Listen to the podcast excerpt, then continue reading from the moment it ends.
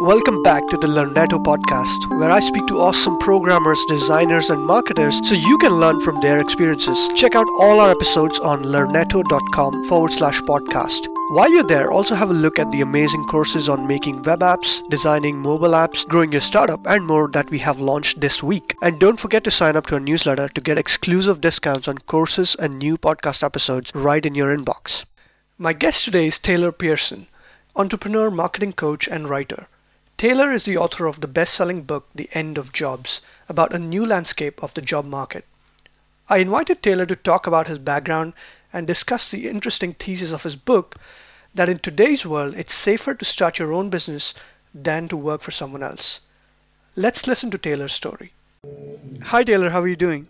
I'm great. Excited to be here.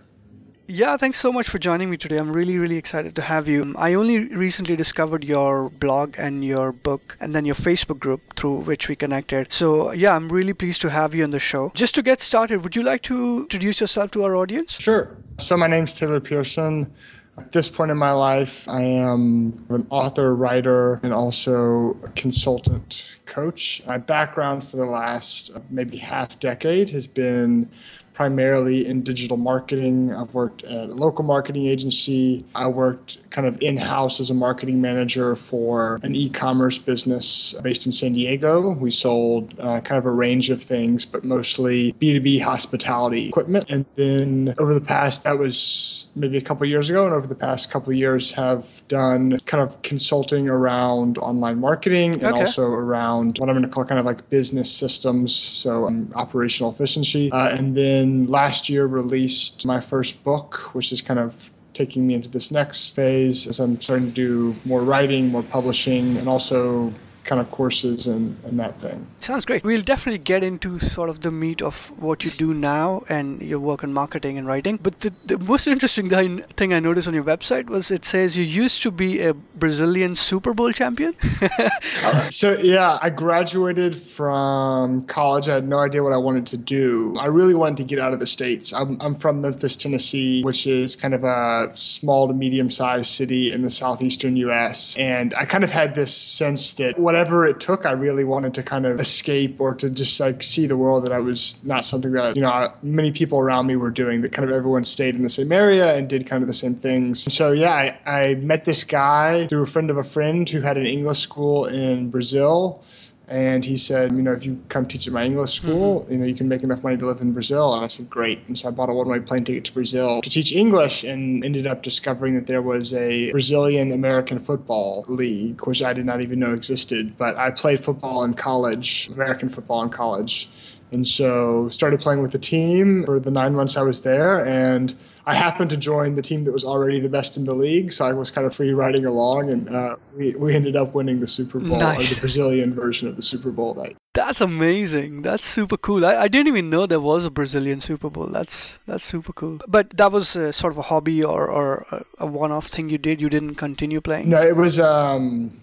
I guess you would call it like semi-pro at the time I did it. So no, no one was. It wasn't like a full-time thing for anyone. But they like they would cover your travel expenses and you get free food and equipment. So it was kind of a, a fun thing I was doing on the side.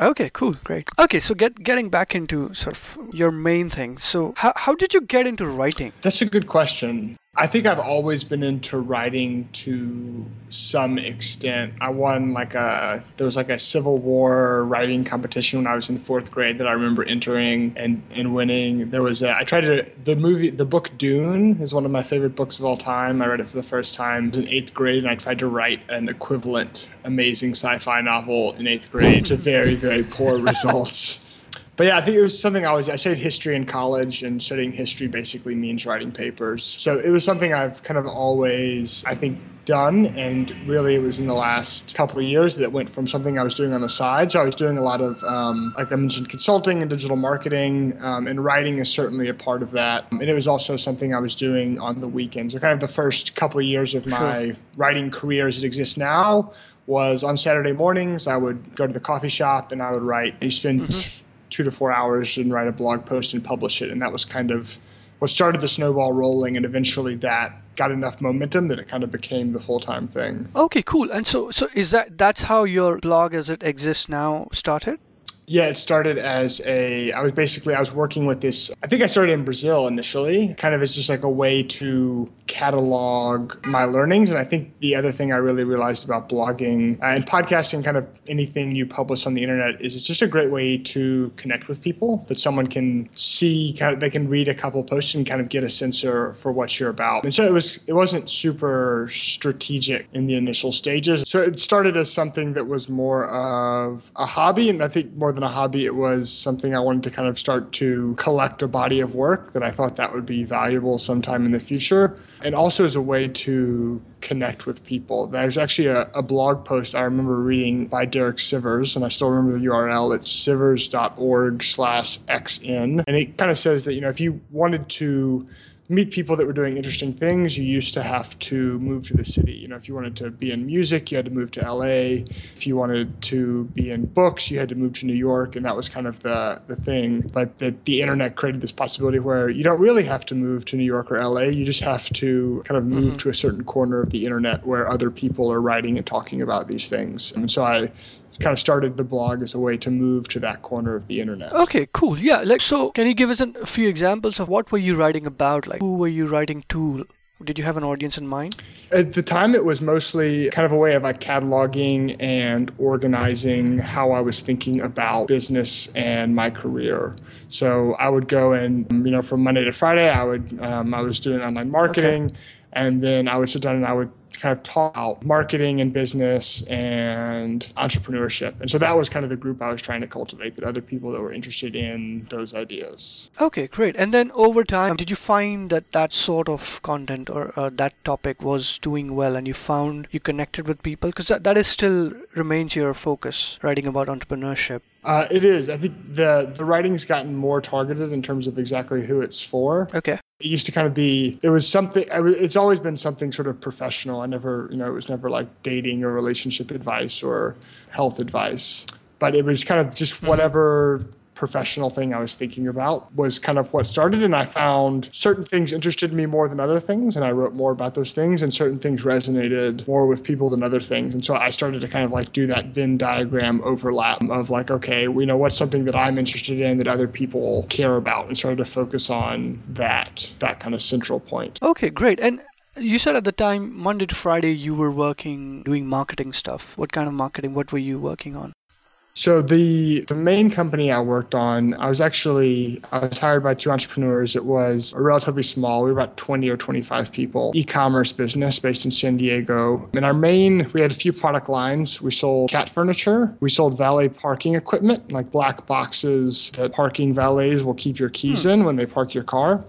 And then we sold portable bars, which were uh, like you'd use at a wedding or a special event that you roll the bar out onto the lawn or into the ballroom and kind of have portable serving space. And so that was the the main company I worked on. It was they just launched it when I came to the company. They felt like it was kind of like the biggest growth potential. It was the smallest part of the business at that point. And so I spent two years really focused on growing that. And by the time I left, it was the biggest part of the business. Oh wow, cool. And was it that experience that led you to to write the book? How did the book come about? The book's called The End of Jobs, and the premise of the book is that jobs are getting more competitive and less profitable, and entrepreneurship is getting safer, more accessible, and more profitable. So the company I was working with in San Diego is run by two guys who also ran another company which has a podcast associated with it called Tropical MBA. And so they were running this one company in San Diego, kind of selling uh, B2B e-commerce, and then they were doing sort of what I was doing. You know, they were part of the inspiration for what I ended up doing was they would kind of get on this podcast and talk about it. You know, like, hey, we got this e-commerce company and we run it, you know, mostly remotely. One of them lived in Asia full time, and the other one was in San Diego part of the time, but also traveled a lot. Like they started to talk about, you know, how do you run a business over the internet?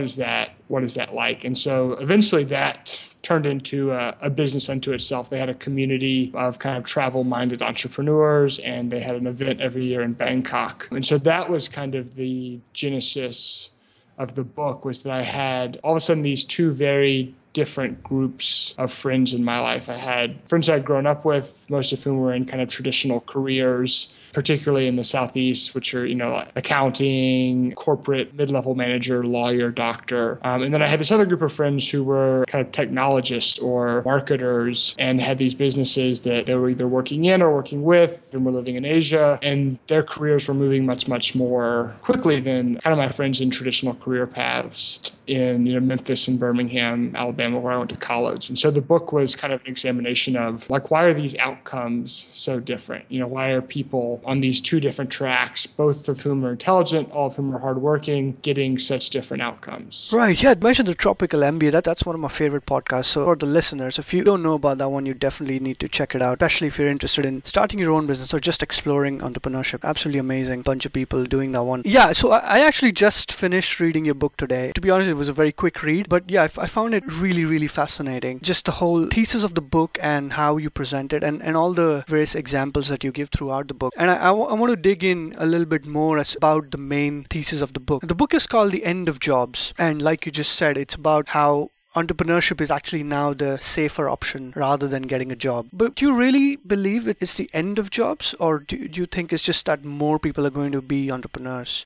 So I actually took the the title of the book was inspired by a book called The End of History, or an, really it was an essay by, called The End of History that turned into a book by a guy named Francis Fukuyama, who was I guess you call him a political economist. Um, but he wrote this essay right after the fall of the Berlin Wall called The End of History, and kind of the premise is you know for all of history there had been these kind of different major competing political economic systems. So like over the course of the, the 20th century, you saw fascism and communism, and then there was, you know, liberal democracy. And so what the essay kind of says is, you know, when the USSR kind of resigned, uh, and went away peacefully. That that was that kind of communist structure was the last real competition in terms of a form of government other than liberal democracy, and that you know we were on this path where every uh, you know over time eventually all governments were going to move towards the principles of liberal democracy. And so I, I, think I'm saying the end of jobs is kind of the same way. I think we're at the end of jobs now in the same way we were at the end of history in 1990. That this is the direction everything is moving, and uh, kind of all previous forms of organizing work, I think, are being disproven. So you might call it like peak jobs would be a more accurate term. Mm-hmm. Right. Okay, yeah, because one of the things I remember from the book is there is a, a table which sort of shows a gradation of, you know, someone who's completely running their own business and not in a job and not or or in or in college or university. And that's a hundred percent entrepreneur. And then you can go down where you might maybe you are in a job but you're doing some entrepreneurial pursuits on the side. Maybe you have a side project or a side business or you're just entrepreneurial in your job and then you just only do your job and you you know you sort of the old school. And that's zero percent entrepreneur i suppose. That seems more you know that people will fall along this spectrum more rather than at the, at, the, uh, at both the extremes yeah, I think so. And that's, I think, one of the things that I wanted to kind of explore in the book and talk about, which is when we talk about entrepreneurship or when you read about entrepreneurship in the press, that usually it gets kind of very closely associated with Steve Jobs or Mark Zuckerberg or Bill Gates, those kind of figures. And it's portrayed as this something you're born with, or, you know, said that there's these special chosen people that do this. And so I kind of wanted to debunk that mythology and say that you know this is um, it's a skill set right? It's like you know learning to lift weights or learning marketing or learning coding or, or whatever. Right that there are certain principles and there's certain ways you do it and you practice it over time and you get better and better and better at, at it. And you know there's you know ways you can kind of go through that progression. Yeah i have this quote from your book in front of me. Entrepreneurship is a skill set that can be acquired. And you talk about this one specific method the, the stair step method which rob walling talks about. Do you want to talk a little bit about that yeah, so Rob is a guy I interviewed for the book. Uh, he runs a podcast called Startups for the Rest of Us, which is also a great podcast, particularly for technical founders or aspiring technical founders. And I think Rob's story is really inspiring, mainly because of how very small it started. So Rob, he started his first product was a duck boat ebook. So he had this instructional guide for duck hunters in the U.S. These people like Will construct these boats that hide them from the ducks so they can shoot the ducks. The ducks don't see them, uh, and that you you can't buy them prefabricated. You have to you have to kind of buy another type of boat and modify it. And so he wrote a, an ebook explaining to people how you modify you know the kind of the stock boat in order to make it into a duck boat. And that was his first product. And as far as i know he is still the the world's foremost leading authority on uh, custom duck boat ebooks. And over 10 years he started to stair step his way. So he started with a product that is single sale. so it's not recurring it's not saas. It was targeted at a specific market. Um, so it's very like you know people wanting to build duckboat ebooks that's also very uncompetitive. So he was able to get traction relatively quickly. Like he he ranked number one in google for how to build a duck boat pretty quickly. Uh, and so that was kind of the first thing and he built on that and you know some of his other projects were you did wedding websites on kind of a consulting basis. Here you know if this was in the kind of early 2000s when there weren't all these wedding website builders but if you wanted a wedding website he would build one for you. He had a job board for electricians. He had some accounting software. And that was kind of maybe his first step up that he moved from simple products to software. So he had some accounting software. He moved from accounting software to an seo software called hittail which he recently sold. But he bought uh, kind of revitalized that over over five years and then sold it. And now he runs you know, a seven figure email marketing software as a service company that's doing very, very well and growing very, very quickly. And so kind of his experience of going through this and, you know, over the last 10 to 12 years looking at other people trying to do the same, the thing he kind of saw was, you know, we read these stories in the press about Mark Zuckerberg, whatever, and people try and go for the moonshots, but that the people who started with simpler products, with simpler business models, then stair step their way up into more complex products, more complex business models, recurring revenue, had a much higher long long term rate of success. Right. Yeah. I mean, does that, would you say that applies to your own career as well to some extent? Yeah, I would say very much so. I mean, I worked in a, a, lot of what I learned, I learned working in a job, basically, working in an entrepreneurial company. So I worked in two companies for a total of about maybe three, three and a half years that were under 25 people. I worked directly with the founder, and I had a lot of kind of leeway over the, the direction of the company, and particularly the direction of the marketing, which is kind of the skill set I was building. And so that was kind of my first stair step. And I, I would call that an apprenticeship, that I went to these people running kind of the types of business businesses I wanted to be able to run, and I worked directly with them because I wanted to understand how this business was run and you know what it felt like to be inside these businesses and how they grow and the systems they were using and everything else. So that, that was kind of my first step. Maybe my next step was kind of independent consulting, doing my own thing, and then the next step for me was the most recent one, which is the book, which was my first product. And now I'm working on other products. I'm planning on releasing a masterclass product in a few months. So that's kind of my next stair step. Okay, wonderful. That sounds very interesting, especially given what we're doing here at Learnetto. Just briefly, I wanted to get into a little bit about your coaching. So I was looking on your website and you have a lot of very useful content that you provide for free to for people to find out what you do professionally. And one of the things I noticed was daily rituals, weekly reviews, and quarterly planning. Do you want to tell us a little bit about that?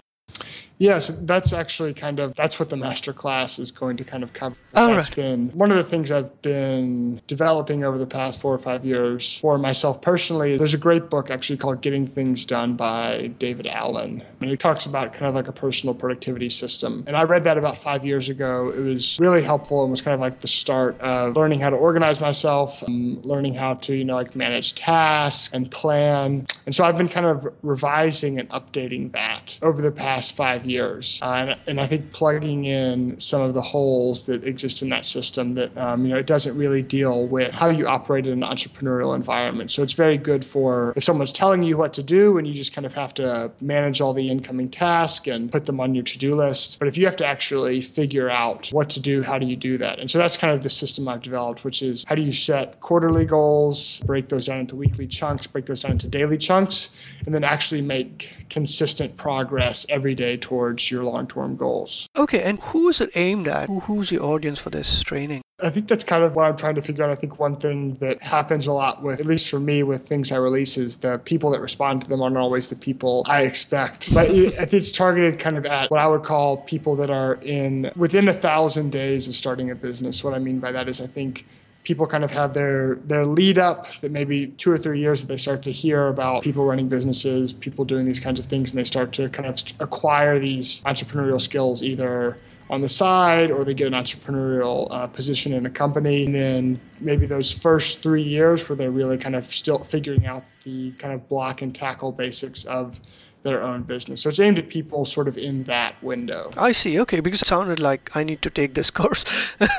um, you know, because I, I I don't follow GTD as such. Um, I have my own you know ad hoc system that I've created uh, mainly using Trello and you know sort of personal notes which I've been following. But the idea of reviews and sort of quarterly planning that's definitely very appealing and I need to do it in a more systematic way I think. So I'll, I'll definitely check out your masterclass when it comes out. Briefly wanted to talk to you about your the community you're building while you're doing all these things. So I, I joined your Facebook group for your book The End of Jobs and I'm absolutely blown away by how active it is and how, it has almost 1700 members last I checked and it really feels like a real community. How did that start well, thank you. I'm actually really excited about that. So it started as one thing I kind of learned in marketing is one of the best marketing tactics is to really get people, not necessarily tactics, but kind of strategies to get people really involved in the product that if you, um, as you're kind of building a product, if you get people involved where they feel ownership in it, they're going to be, mm-hmm. one, they're going to be very supportive when it comes out, which is great. And they're also generally going to give you feedback to actually make the product better. So you can come out with a better product that's going to be more well received and better supported. And so that was kind of the genesis of the Facebook group. I was started writing this book and I had uh, a few hundred, maybe two or 300 readers of my site at the time. And I said, hey guys, uh, I'm working on this book and it's about this topic. And I'm going to start this Facebook group and kind of talk about what I'm doing, like what I'm writing or my writing strategies or my marketing strategies for this book and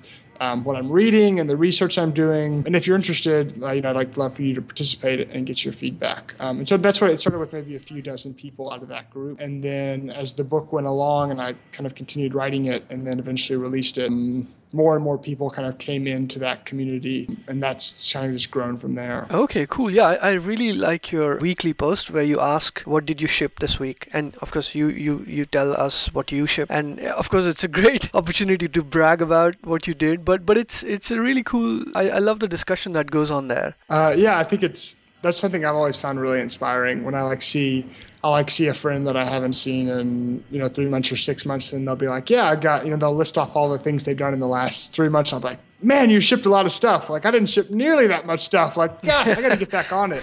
Um, and so I think it's I, I, like that kind of peer pressure from other people. Like, you know, look, like they're really, you know, they're moving fast. They're shipping stuff. I need to get on this train too. So I thought it would be cool to to do that inside the group. Yeah, definitely. I mean, I guess that's sort of what some of the startup accelerator programs do, right? They have like a weekly dinner or something, and and that's when you see how how well your peers are doing. And yeah, that's a real motivator. So yeah, I'm I'm, I'm going to keep following the group and keep trying to post every week uh, to keep me going. Okay, cool. Uh, I think we have one final main question. Just sort of talking about your coaching, your blogging, and, and your upcoming masterclass. What are your thoughts in general on online education? Where do you think it's going? So I guess, I mean, one thing I'm really excited about is just how accessible it is. I think you know it's easy to like lose context if you get if you're kind of like in the middle of it. But I was actually at a museum uh, last week and they they were displaying one of the Gutenberg Bibles. So like one of the first things that was ever printed on the Gutenberg printing press. I mean, it, it was this really cool thing because it, I, wow. I mean that was an amazing moment, right? All of a sudden they could print. You know, they printed 50 Bibles in three months or so. I'm I'm make, kind of making these numbers up, but um, much faster than you know you could have have a scribe copy the Bible, they'd all of a sudden created, you know, 50 copies of it. And so like this, I mean, that was kind of an amazing revolution that what happened over the next 500 years with the proliferation of books and knowledge and access to information was amazing compared to basically all of previous human history. And you know what what's happening with online education is that that's gone to an entire new level of magnitude, right? That you know things that you used to, to like crawl through university libraries to get. Like I remember having to go to the library and you'd have to file a request with the librarian for which books you wanted, and they would come in, and then you don't you'd only have a week, so you have to like sit in the library all week and take notes on them because you had to send them back. like now, all these things are like on Google Books, so you can get them on Amazon for like you know ten dollars or twenty dollars or whatever. So I think that I mean that's just the accessibility of it is exciting to me. And then I think the other aspect that's exciting is sort of the community that can be built around it. So that's very much what I wanted to do with my book. Like that if you can have kind of a, a big idea or a goal, a purpose, and then rally people around it, that I think really improves the learning experience. Cool. Yeah, I definitely agree. The community aspect, especially, that's that's one of the features and sort of the thing that we're trying to really focus on eh, at Learnetto, and we, we want to try and make a really good community for students there. So yeah, so that's that's definitely one of the ex- most exciting things about it. Yeah, I think that's all the main questions I have for you. Just before we go, I want you to tell people where they can find you online and connect with you. So my site is Taylor Pearson, T A Y L O R P E A R S O N dot M E, and I'm at Taylor Pearson M E on Twitter. And those are probably the best places. Or come uh, come hang out in the Facebook group. It's called The End of Jobs if you search on Facebook. Awesome. Yeah, we, will link to all of those things in the show notes. And yeah, to your book, to your Facebook group, and your Twitter. That's awesome. I really enjoyed this chat, Taylor. Thanks so much for being on the show. Likewise. Thank you for having me, and thank you everyone for listening. Cheers. Thank you. That was Taylor Pearson, entrepreneur, coach, and author of the best selling book, The End of Jobs. You can find the transcript of this interview on our blog at learnetto.com forward slash blog. If you enjoyed this podcast, please rate us on iTunes so that others can find it and enjoy it too. You can also get new episodes by signing up to our newsletter on learnetto.com and following us on Twitter at LRNTTO. I'm your host, Hrishi Mittal, signing off. Until next time.